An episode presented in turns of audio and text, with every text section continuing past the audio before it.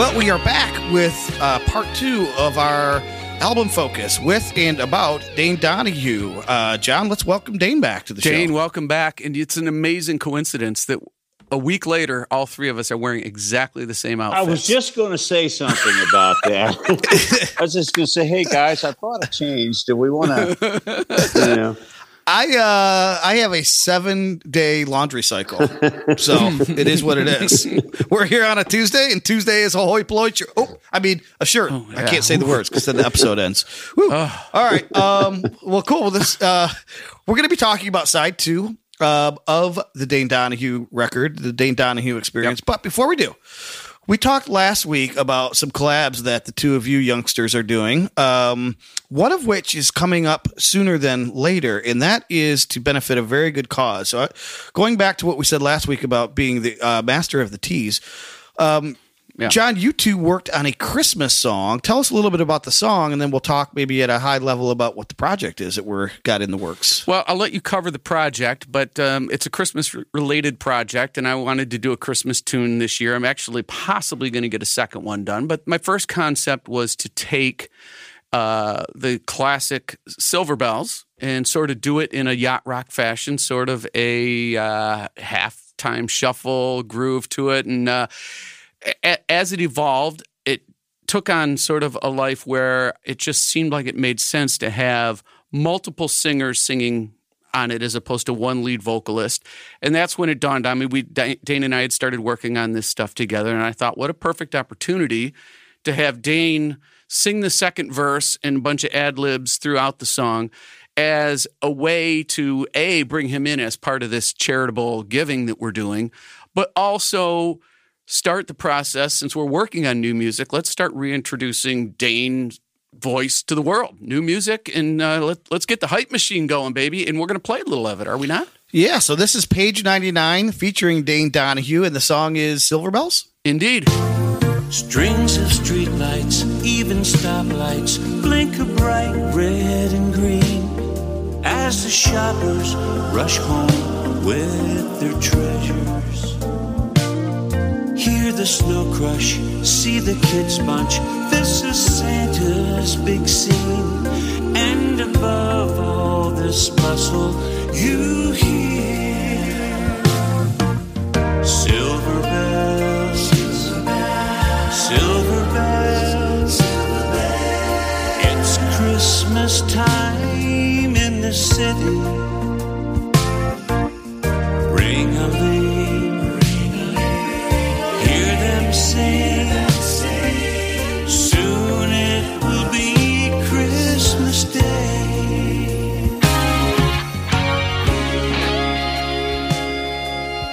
So, what do you think of that?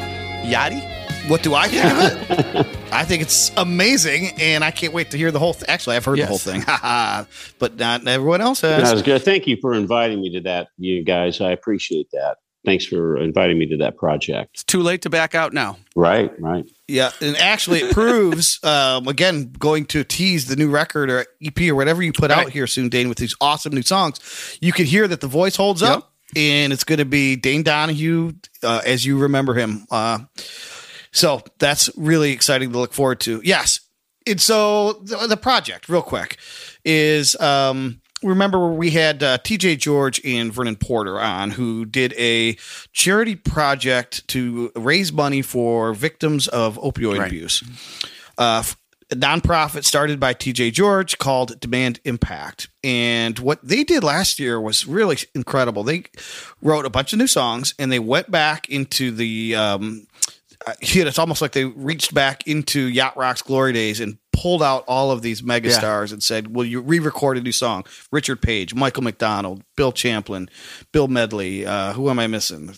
I don't Well, remember Tris all of the plays on them and Vernon, of course. Tris Yeah, and right. Bowden, Vernon. Yeah. So just chock full of, of awesome Yeah. talent and put together a great record, great sounding record, released it, and all the uh, proceeds went to benefit uh, Demand Impact. Well, John and I were talking one day, uh, totally unrelated to that, at least at first, about maybe we should do. Wouldn't it be great if we could do like a Christmas sampler CD? You know, remember when Yeah. CDs were? They'd grab various artists, they'd throw it together, and I said that would be cool if we could do that. Uh, maybe with some contemporary yacht rock projects and artists like ourselves, Page 99 and August Red and Christian Gratz and TJ George. And if we could do that also in collaboration with the our heroes and legends. Um, and we were managed to somehow pull this off. And it was John, it was your I said, there's no way we could do this. All right. The labels are going to get involved, the licensing is going to be a nightmare. And just, you know, whenever you put money into Yeah. something, it, it corrupts it. So, but you had the great idea, John, of What? doing this all for Oh, charity. yeah. You said, Yeah, what if, what if we said did this for TJ? Yeah. Yep. So, um, so that's what's coming. So August Red has a track, page 99, featuring Dave Donohue.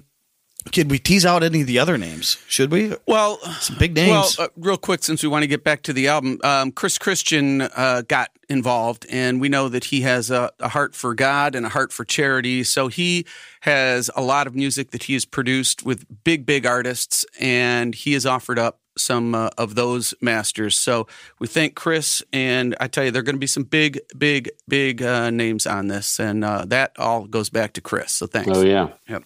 and he might have the deepest Rolodex in the entire world, Maybe. Uh, which we found out. So, all right, well, stay tuned for more. That, ladies and gentlemen, is what you call a tease. Okay, so back to the album and the matter at Yes. hand. We are talking about Dane Donohue, 1978, this masterpiece.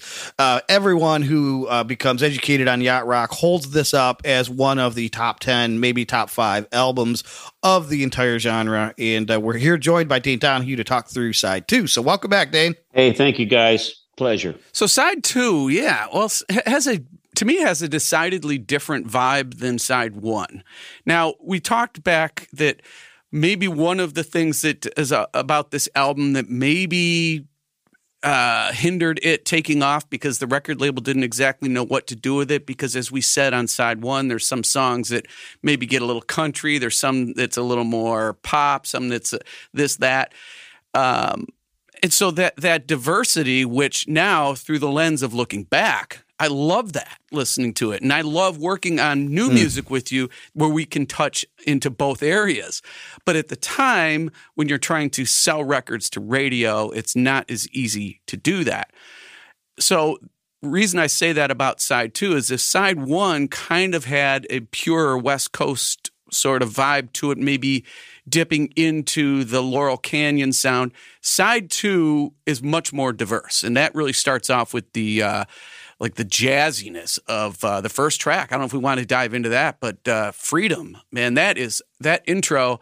I do not know what's going on time signature wise there. I just know I need a jazz guy to tell me.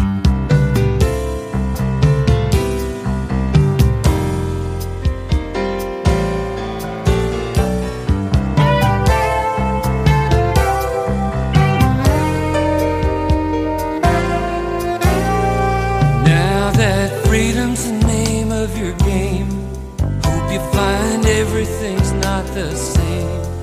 Would it be scary if you find that you're running in circles you're left behind? Yeah, it's uh, you know, it's, and it's even probably more so. I mean, if you look back, uh, that if if I were a, a record company A and R person or a radio programmer, and I'm listening to "Where Will You Go," which sounds like a you know complete country song for Yeah. old country back in the day. Then the next thing they they play something like "Freedom" with all the horns in it or something Right. it is it, it is confusing because it is such an eclectic mix of genres.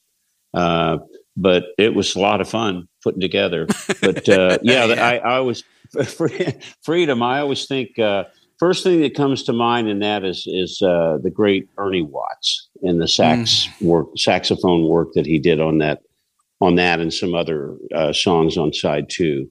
Uh, that was a lot of fun putting together. That was a, a pure uh, yacht rocky L.A. recording there from Yeah. from start He's to on finish. soprano on this one, which you don't hear Ernie on soprano that often, but uh, it's really cool to hear him on soprano. Beautiful. Yeah, it's amazing. I mean, the guy he just I, he- that was what my one note about the song is Ernie Watts. He's got these multiple solo sections and kind of counter melodies throughout.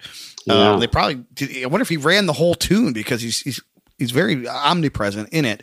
Um, but I wanted to draw listeners' attention to minute 20 because you talk about the opening and the mood that it sets for side two, but you get to 120 and then it goes into this really interesting groove.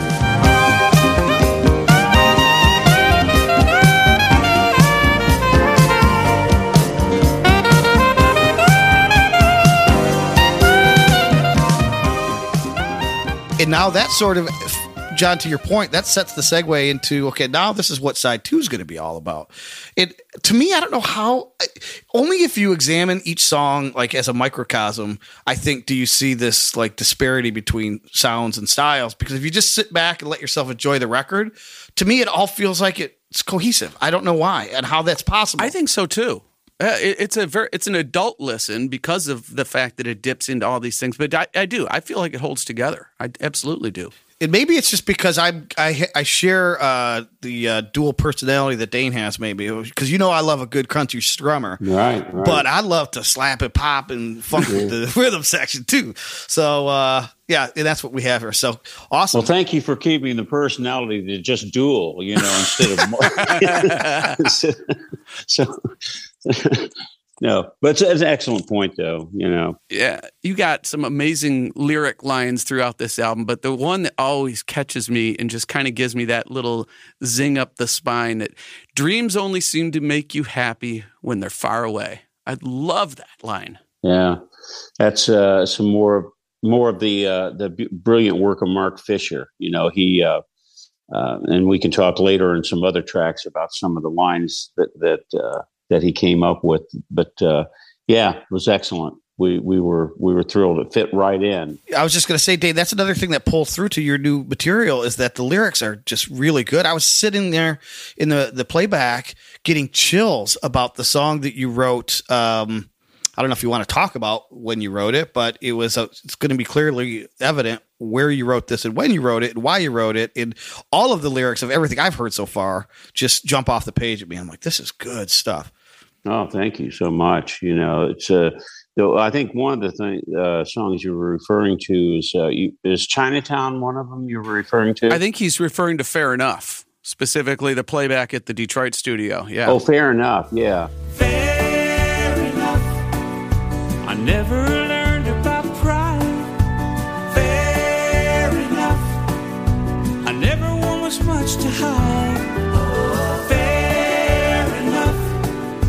There's nothing left for me to decide. But before you go, there's one thing I gotta know. Do flowers still grow on the outside? Or do they just go somewhere and just die? I think I could live here on the inside. If flowers still grow on the outside. All the girls on the East Coast are cut from a different cloth.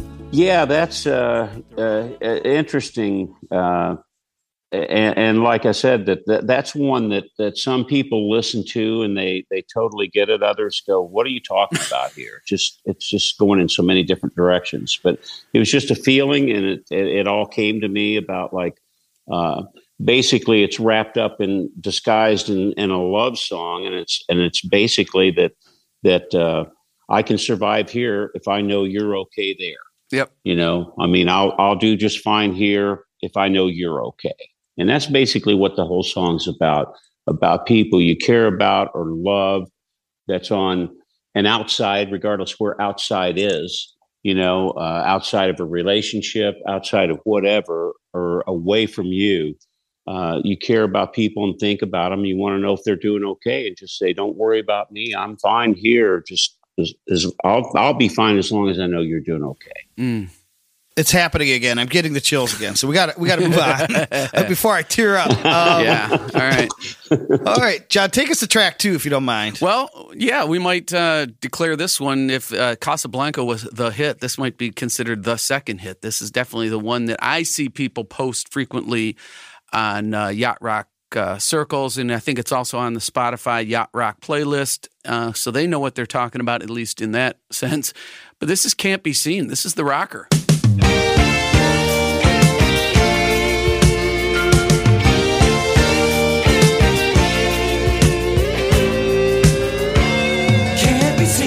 Rocker and groovy too. I you know it's it's hot, but it's got some herky jerkiness to it in a good way. Yeah, it's kind of got a little uh, wire choir on the intro too. So, do you remember how that went down? The leads at the beginning, because I know that that Graydon and Lukather are both credited, but it doesn't say what kind of guitar. And I know that at some point you in this album, Lukather plays acoustic. But what do you remember about the personnel on this song, Dane? They they were playing uh, electric guitars and the overdubs on that. They uh, were just locked into the groove of that. And uh, luckily for me, on the vocal track, I uh, uh, you know was uh, had very good luck laying that down. So we had a pretty strong foundation with um, you know the part that Mike Porcaro played that that Jeff D'Angelo had had written. so we had a pretty strong uh, basic track, if you will, for that one. Uh, but you know, again, lyrically, you know, it just was all falling together. Mark Fisher used to talk about this bar that we all knew about down in Columbus on High Street, and they always had these rock and roll bands playing in there.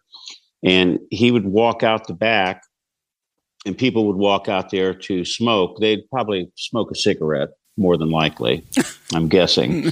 but there was a traffic light down by the, the, the corner that every time we go out there, it's green. the light was never red. Oh my gosh! When the when he would walk out, it's it you know, and so I've, I've had to test the theory a few times, but actually the light never changed, and so that was like you know can't be seen smoking machine. you know, so. Can't be seen,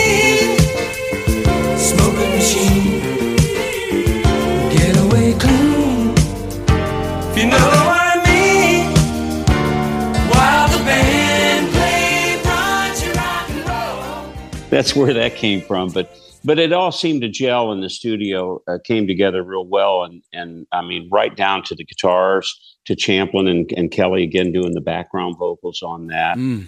and um, uh, I, that's one that I would like to at some point get a chance to remix because as I mentioned a little earlier or in last week's uh, podcast. Um, or or side one of what we did here was Angel Transclair, hmm uh, an artist from New Orleans that was uh, signed to Epic Records for a while. Uh, she had uh, uh, sang a, a part on that that I'd like to bring up and hear a little bit loud Mm, in that okay. song. this is an example of a song uh, uh, again of the maybe the uh, unpredictable song structure Very. S- you know it's atypical so you don't know where it's Mm. going and that's what keeps it so interesting throughout um, let's go to john if you don't mind. Um, you know at the beginning we talked about all the different styles and you just mentioned it again for side b. I swear this could be steely dan-ish uh, when you get to a minute 20 and you get to this section which then takes the song in a jazzy direction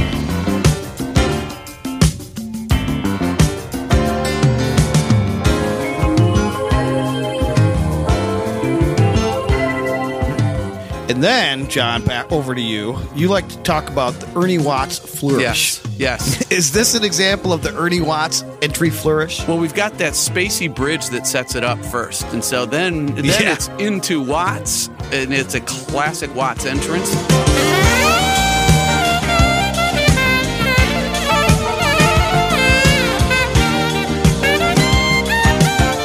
Then we, we've got the. Is that Graydon's guitar solo, or is that Luke? I'm it sounds like Graydon to me. Do you, yeah. Okay. Yes, it is.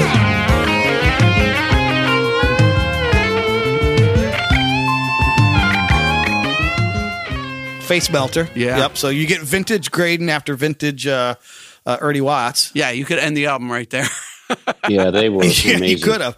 You said this was Mike Porcaro on bass? yeah. Yeah. Um, yes. 'cause I just love it goes into yet another groove. Uh, when you get to 235, it introduces this section.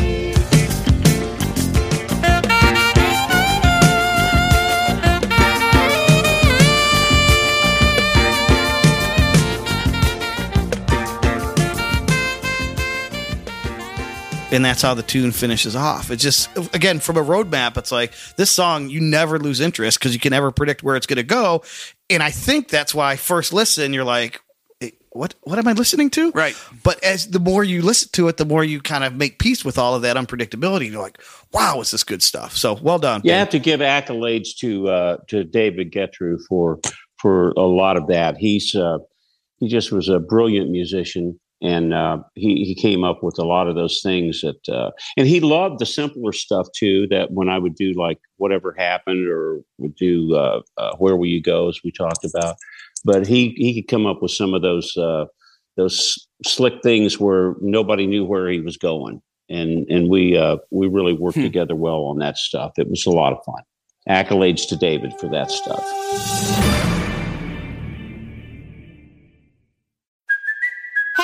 Cuoco for Priceline. Ready to go to your happy place for a happy price? Well, why didn't you say so? Just download the Priceline app right now and save up to 60% on hotels. So, whether it's Cousin Kevin's Kazoo concert in Kansas City, go Kevin, or Becky's Bachelorette Bash in Bermuda, you never have to miss a trip ever again. So, download the Priceline app today. Your savings are waiting. Go to your happy place for a happy price. Go to your happy price, Priceline.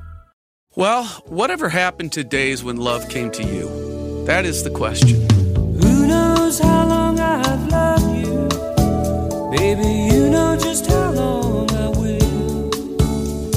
Our love could blossom like an apple tree in April. Well, let's find out. Dane, here we are. the next track. Yeah been wondering that myself. well, whatever happened to the days when Yacht Rock featured in E Roads prominently? yeah, this song does. Is this the E? Do you remember? Was this the E Roads? I'm assuming Jay Graydon's in the house. Yeah, but he's not producing, so that's true.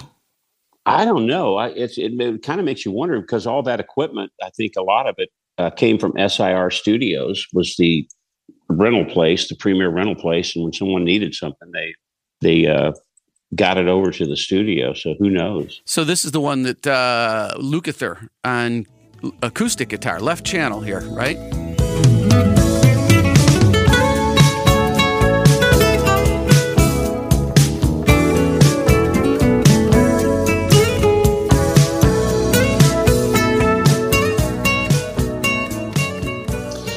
Yeah, that was one, I, and I think I read somewhere, and I can't remember where, that uh, they were talking about some top solos on records, and Lukather was listed. They listed that song as one of Lukather's. When he came in, everyone was used to him doing all that powerful electric guitar stuff, which yeah. you know he did on the album, as we talked the last cut. Uh, just, just amazing, and I think I had I think we had Jay Graydon booked, and there was a conflict with that. And uh, Jai Winding came in and said, "I thought was the first. I think that that might have been the first uh, that first session we did with Lukather." Uh, but uh, Jay said, or uh, Jai Winding had said that you know you got to hear this guy. Mm. You have to hear this guy. I said, "Yeah, but it's uh, you know, it's an acoustic, you know, it's not like a real rock and roll thing. I, I don't hear an electric guitar in this. And he came in and just absolutely, he just absolutely nailed it. And I remember playing it for Jay Graydon, and Jay loved it too. Jay went, wow. Good call. Amazing. Yeah, talk about uh, versatile too, just yeah, like Jay Graydon. This song reminded me of um, something we talked about the last time we had you on originally. Um, you talked a little bit about, or Keith Barry, who wrote the narratively piece. Yeah. I'll put it in Keith's mouth since he's not here to defend himself. He described mm-hmm. a situation where it seemed like producer Terence Boylan was getting distracted. And he was also concurrently working on his own album in a different studio. Is that right? Do I have those loose details right? Yeah, well, he had uh, he had a couple albums he was working on, yeah. Uh, but uh, you know, who knows? There's a lot of uh, L.A. goes uh, LA was life in the fast lane, as they always said. A lot of different things going on, and uh, you know, I think that uh, Boone and I had a little bit of a falling out at that time, and um, so he, I think, basically he was just taking some time. Unfortunately, he was on Boone time, which was a lot more time, a lot more time. You know, months. Yeah. You can't let that many months go by when you're in the middle of a project. So I think that's that's probably what it was. He was just taking a little bit of time because he did come back and and uh, uh, finish mastering and and uh, mixing and all that good stuff. The only reason I bring it up uh, is because I feel like this there's connectivity or connective tissue between the Terence Boylan record in your album, and I think this song kind of typifies sounds that you hear on both. So, John, I don't know if there's anything you can d- dig out of uh, the. Is, it just called Terence Boylan? Yeah. Um, I don't know if it's. well, it's that- like like Hey Papa or something like that. It definitely has Yes. a, s- a similar sonics.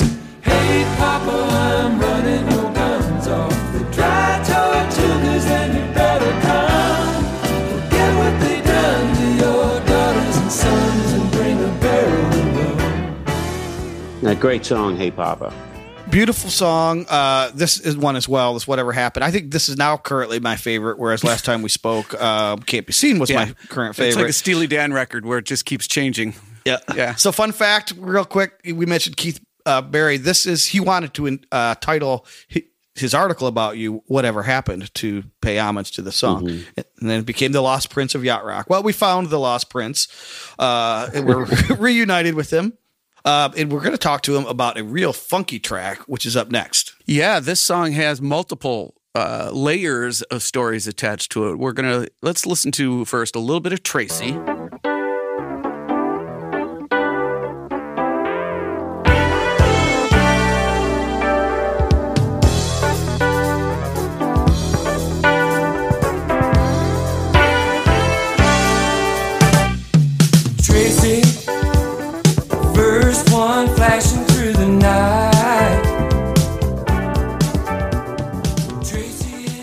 And then uh, I want to give you a, just a quick rundown. So, according to the record, which we know isn't always accurate, uh, we got Jay Graydon, uh, Ed Greene on drums, Chuck Rainey on bass, and he's allowed to use his thumb, unlike uh, in Steely Dan, where they didn't like him using the thumb. And we got uh, Ernie Watts, Tom Kelly, and it has you credited on backups on this one, as we talked about. But there's also um, horns credited that uh, we don't hear a lot of. And I know uh, you want to talk about that. So tell us anything you want to talk about with uh, Tracy. Well, that was probably uh, you know just uh, you know I wasn't there when when Boona mixed that song uh, and got it ready. Uh, he, which, by the way, overall the entire album he did. I have to say he did a fantastic job when he mixed that and they took it into mastering. But unfortunately, on that particular track, Jai Winding had written an absolute beautiful uh, sound uh, horn track for that song and had some of the classic horn players, and a few of them are no longer with us, you know, play on that. I mean, these guys are legends in in the industry. Um, uh, Slyde Hyde, uh, Tom Saviano, Yeah. you know, those, uh, they, they were just great. But unfortunately, the horns got a little bit buried in the mix. And I would like to, at some point, that's one I would like to remix and bring the horns back up in that, especially in light of, uh, uh, you know, just talking to some people that uh, were proteges of these people, of uh, Slyde Hyde, guys like that. And they, uh, uh, I think, I think they need to be heard as loud as we can get them because it was a great soundtrack or a great horn track and a great performance. I remember hearing it live in the studio and it was awesome. And I want to bring it back to the forefront. And I, I know that Tom wants us to take Chuck Rainey's part out and replace it with synth bass. Is that right, Tom? Uh, absolutely not. I would strangle whoever did that with my bare hands. But it's funny you mentioned that, Dane, because I my overall note on this album, and just in terms of the prism of yacht rock, there's only two things it's missing: a horn section, Yeah. which it apparently had, and Jeff Porcaro.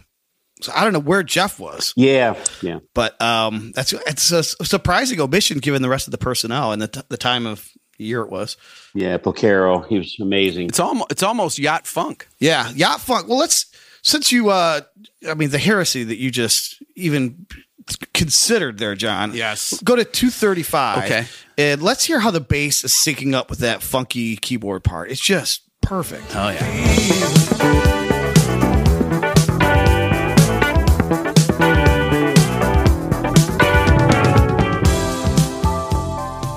So who is on the key? Is that uh, that would be probably Jay then? Still Jai Winding, correct? Oh, it's Jay On the? Winding, yeah. Wow. Yeah. Yeah. That's funky, man. Yeah.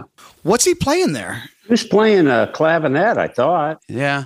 Clavinet. Okay, I'm That's not really sure. It's funky. Yeah, Chuck. Chuck had actually asked me uh, out in the control room before we started recording. He said, and I didn't know at the time about all the thumb stuff with Steely Dan, uh, and you know, the, Yeah. you know, because he talked about that at length Yeah. later on in some videos. But he'd asked me what I wanted in the song, and I just said, uh, I said, it's real simple. The only thing I want is for you to inject a little bit of your personality in this song that'll work just fine for me. And I walked away. Mm. Oh, and that's man. the part that he played.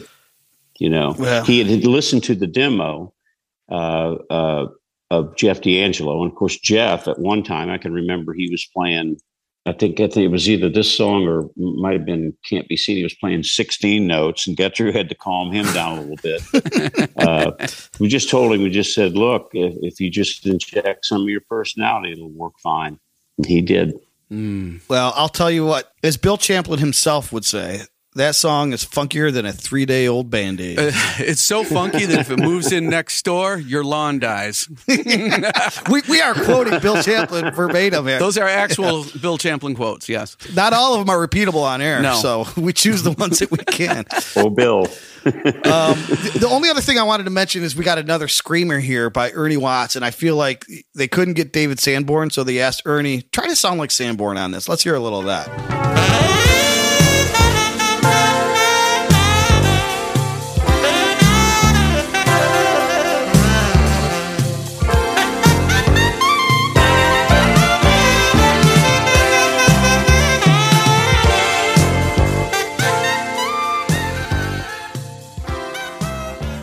Yeah, lots of harmonics. He's really aggressive in that one, isn't he? Yeah. Yeah, and he's t- typically not. No. Were you there for any of that tracking? Oh yeah, all of it. Yeah, he was. In fact, if I recall, I think Ernie laid out uh, two or three of the tracks in one session.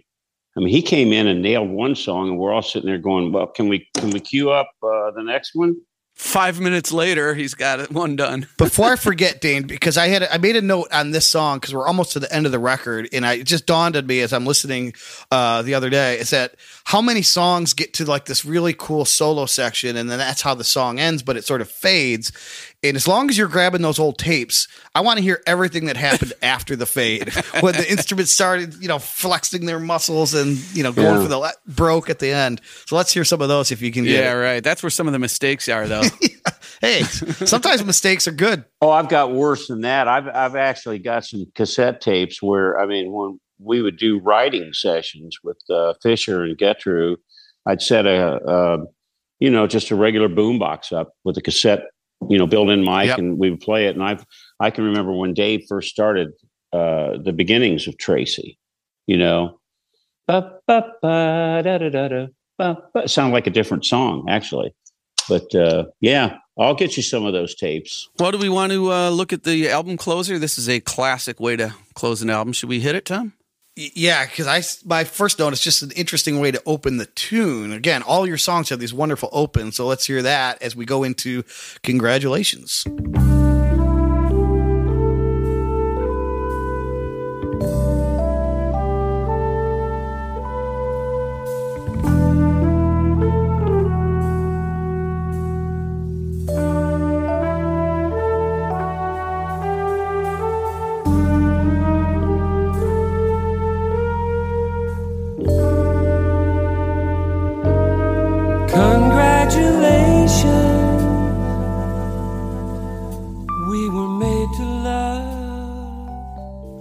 different vibe, almost like jazz quartet with woodwind orchestration, right? Yeah, the horns.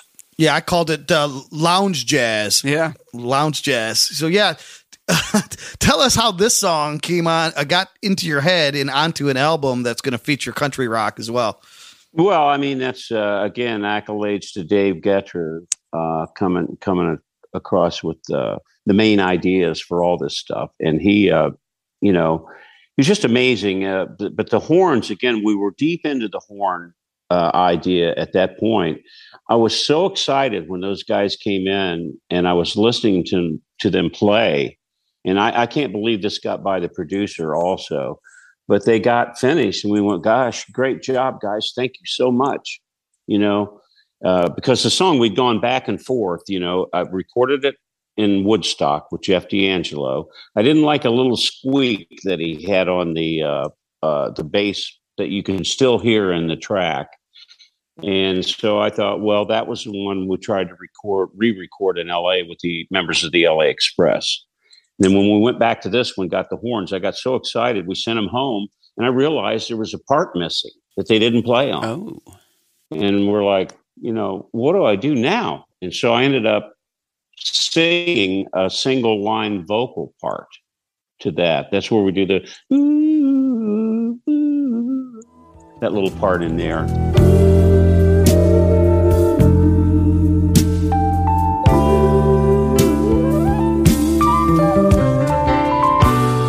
Children are playing on. It worked out okay, but I, I just again those classic, classic horn players. I mean, they are L.A. legends, were and are. Yeah. And uh, I was very, very fortunate to have them. Very fortunate. I also think this song is one where Jeff really gets to shine too because he is doing a lot of the fill stuff in between lines that otherwise you might think a guitar player or horn player would be doing. We were made to love.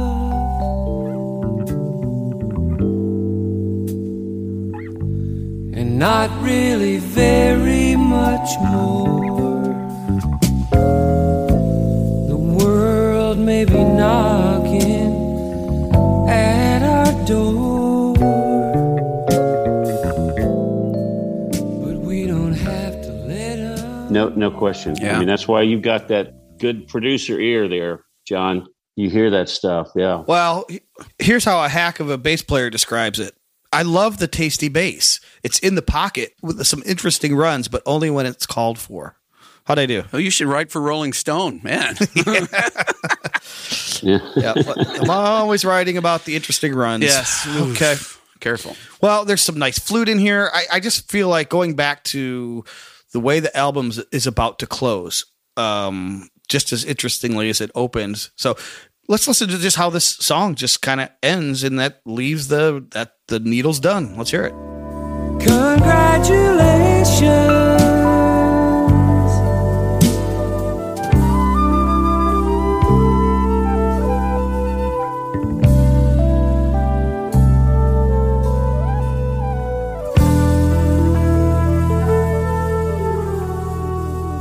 Yeah. Congratulations. Yeah, congratulations. Did you have any input on the track order, the track listing order? yeah, I, pretty much. Uh, uh, we discussed that at length. I remember, uh, and uh, they went along with it. They didn't seem to have a problem. Columbia, the Yeah, A and R, yeah. didn't. It's very interesting. They can sometimes give you, especially after you know after scrapping the first album, recording the, a lot of the second half without the producer there. I had them upset numerous times, to say the least. Yeah. you know but uh, they went along with the order fair, fairly much so it was it was uh, you know and i think uh, it still i think it still holds up the order i like the order that the songs are in I can't imagine it any other way. It really can't. It, I mean, uh, Casablanca is the obvious starter, and Congratulations is the obvious ender. Uh, I have no, no argument with anything in between. yeah Well, and as we mentioned too, I think Freedom sets up side two and then introduces the the jazzier, funkier stuff that's about to Yeah. come. Yeah. yeah yeah that's a good point good point Tom. So, well, the whole album, I, honestly, is such a gem. It's so good. Um, congratulations on the million spins, by the way, Yeah. on quote unquote the hit. thank you guys so much i appreciate it and we appreciate you guys uh, all you do and keeping the yacht rocking we're so grateful for you guys Well, we need you to keep the yacht rocking. When can we expect some sort of release on this new material that you're Well, collaborating so- with my brother? Soon i'm hoping here you know uh hoping we can get to that we're uh uh, uh you know kind of taking our time to trying to get it get it uh as good as we possibly can because we've got to uh that's one thing that john and i discussed at length we said that uh i've had multiple opportunities uh, in the last few years to go ahead and record other songs or make other releases, so on and so forth. But I just didn't. Uh, I just didn't want to do anything without having it be consistent with the first album. Right. That was very important to me uh, to have uh, any recordings that I that I do now uh, hold up with the c- same consistency, for lack of a better word, uh, as the first album. And I think we're we're Mhm. we're getting close close to that. Uh, you know, with some of the recordings that we've got. So hopefully that'll hold up. That's what interested me about it in the first place was, you know, not not just obviously because I have such an affinity for the first record, but because I want to make that kind of record that you want also. I don't I don't have to go into this and kind of do what you want, but begrudgingly, or you know, I can go with my convictions, knowing that it's you know going to go down the path that you want it to go. Granted, we have tweaks mm-hmm. along the way and all that stuff, but I don't have to feel like I have to run every little thing by you. And we, we've we've got such a, a connectivity on. We want it to sound like 1980 or 79, whatever followed that album. We want that. We're not gonna. We're not going to change the sound. We're, we're not going to chase something new that's going on now, even with the modern yacht thing happening.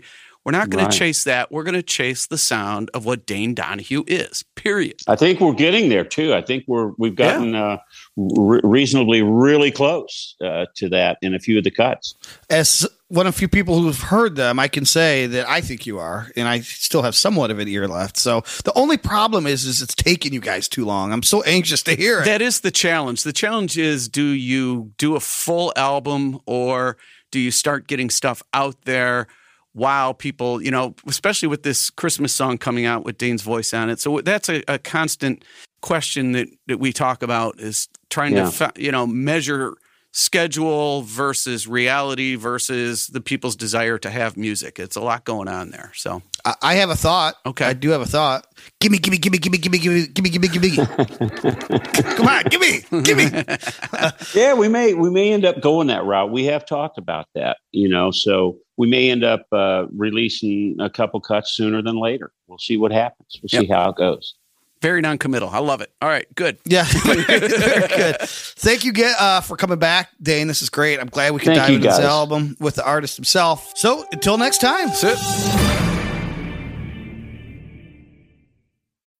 When you need mealtime inspiration, it's worth shopping Kroger, where you'll find over 30,000 mouthwatering choices that excite your inner foodie. And no matter what tasty choice you make, you'll enjoy our everyday low prices, plus extra ways to save, like digital coupons worth over $600 each week. You can also save up to $1 off per gallon at the pump with fuel points. More savings and more inspiring flavors make shopping Kroger worth it every time. Kroger, fresh for everyone. Fuel restrictions apply. Well, that was a thrill. Did you ever think we would be doing that when we first met Dane? What in April of 2021? No, I, I, you know, did we ever even talk about the concept of doing album focuses with the artists? I don't even think that crossed our playbook, did it? No, not until uh, I think you came up with the crazy idea with Tris and Bowden to do High Adventure. Well, he was so nice and friendly. We thought he, if anybody's likely to say yes, it would have been him. True, true. Well, that was good. Uh, when the second album ever comes out, maybe we'll do it again with you, he, and Dane. It's funny. He has to uh, remember what happened 45 years ago. And if we go and uh, do a track by track on the album we're making now, a year from now, I probably won't remember. but he probably will, so that's good. I'll let him do all the talking. All right. Well, very good. On to the lightning round we go. All right. So, sorry, had to let the uh, lightning flash hit. I didn't want to jump on its thunder. Can you steal Lightning's thunder? That's a good question. Very meta. I failed. So here we go. Lightning round. Float your boat. I think I get to go first this week. Is that correct? That is correct. Either way, this ties into last week's lightning round for me when I was uh, sent that stuff by Marino, and we played a track that uh, this Swedish artist did in 2001 that had Bill Champlin on lead vocal. I was actually listening to the Larsen-Feiten album, the first one.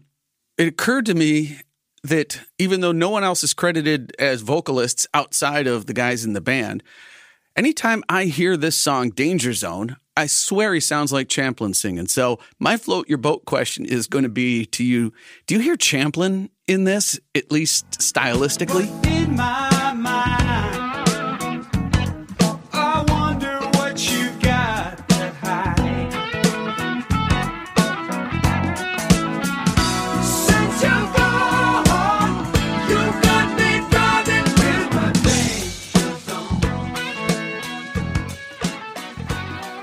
That, it's crazy because it gets so close. At times, you're convinced on like a single word that that is Champlin. I know. I went and pulled out the record to look at the credits and say, "Is he guesting?" Now, sometimes people will sing on these records, and because of uh, label obligations, they're not allowed to be listed. I don't know that that's even the case, but it just you know caught me by, wow, that really sounds like Champlin. Well, it definitely did to me.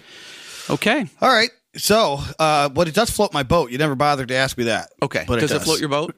Yes, Okay, it does float good. my boat. All right. Let's talk about playing fast and loose with the rules here. All right. Well, my does it float your boat submission is uh, well within the boundaries of the rules. Okay. Last week I presented to you a song from side A that was very country rock and Eagle sounding. And as we discussed, side two is a little more yachty, a little more funky R and B. So my question now we swing the pendulum all the other, the, all the way to the other side. Do we pass through yacht rock and get to funk? Does Tracy float your boat is yacht rock? Yes or no? Ooh, Tracy,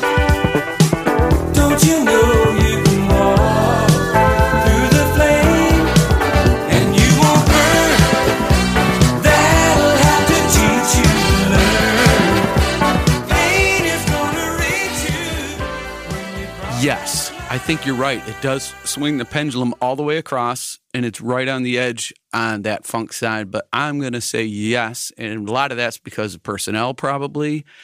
Uh, but it feels like it doesn't feel like funk players playing funk. It feels like people with other sensibilities playing funk, other than the obvious of Chuck Rainey. But even Chuck Rainey is probably you know less known as a funk player than someone like Louis Yeah. Johnson or somebody like Yep. that. I would agree. I would say if the pendulum were an anchor, it would kind of dip through the harbor, and then as you lifted it further, it would still have some barnacles and some water on it. So it's got the uh, remnants of yacht rock. I got to cool down the bell there. Woo. It's starting to glow. Hold on, is it still working? Oh, okay. Um, so the point being, this record in general, if you look at last week and this week, what I'm trying to say is that sometimes it just is yacht rock, even if it doesn't feel and look and smell like yacht rock, and vice versa. Sometimes it should be in, but isn't. Anyways. Yeah. Okay. I like Before that. I get too uh, existential, let's move on to uh, Buried Treasure. Okay.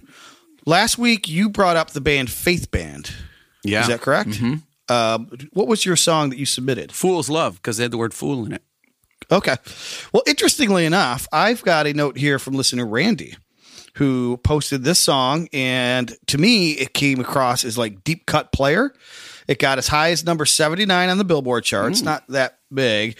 Um, but one of the pe- uh, members, uh, John Cascella, Cascella, um, later moved on from Faith Band to John Mellencamp's band and played keyboards. So thought that was interesting. Anyway, what do you think of this one? I guess I'm asking you if it floats your boat by Buried Treasure is You're My Weakness, Faith Band.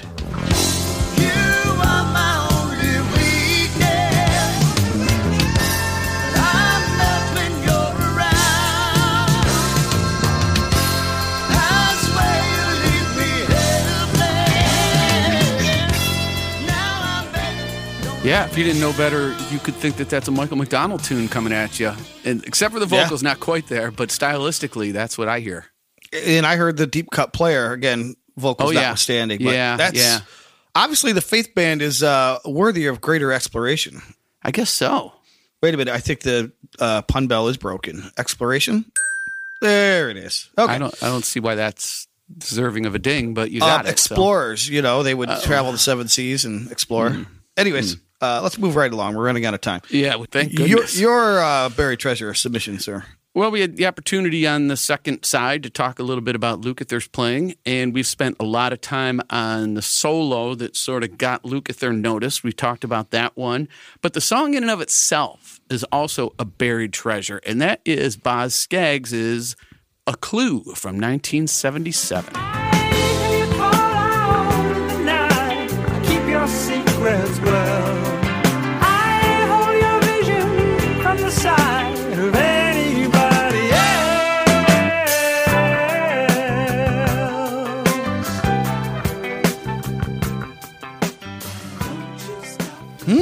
That is a buried treasure for me. I got to Mm, say, good. both buried and quite the treasure. Very Liking good. that one. Mm-hmm. right. Uh, that brings you two off the map. What do you got? Off the map, I've been revisiting the sort of later era Little River Band. By later era, I mean late 80s. So in the late mid to late 80s, Glenn Shorrock, who had left the band, returned. They did a couple albums together. Uh, the second of those was the one that Peter Beckett from Player was involved with, if you remember that. And he uh, Yep. did a tour with them and then ended up touring on and off with them, I guess, for several years, as it turns out. The, that album, 1990, is called Get Lucky. And this is definitely off the map, but this is a great, great track. And I urge people to go check out the album. This is Second Wind. But I'm starting to feel much better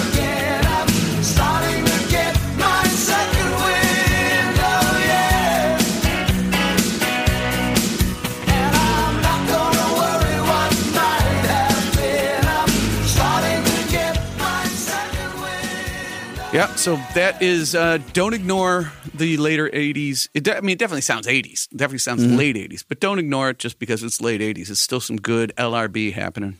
I've got a lot of listening homework now. All of Good for you. Yeah, good for you. You've actually brought your A game this week. Mm-hmm. Well, I had, I had time to sort of practice. Well, it didn't take nearly as long to lift the record and flip it over as you thought. You know, I was able to get that done in moments, and then I had a week to work on my lightning round.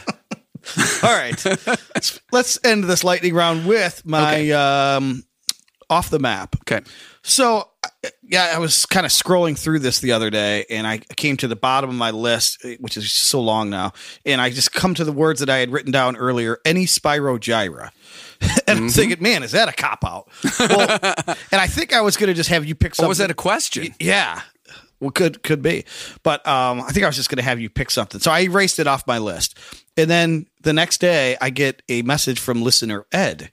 Okay. and I can say his last name because it's common, but just so you know who it is, listener Ed Stone ah, pops up out of nowhere to send me. He's like, hey, you used to like jazz. Do you like Spyro Gyra? Check out Catching the Sun.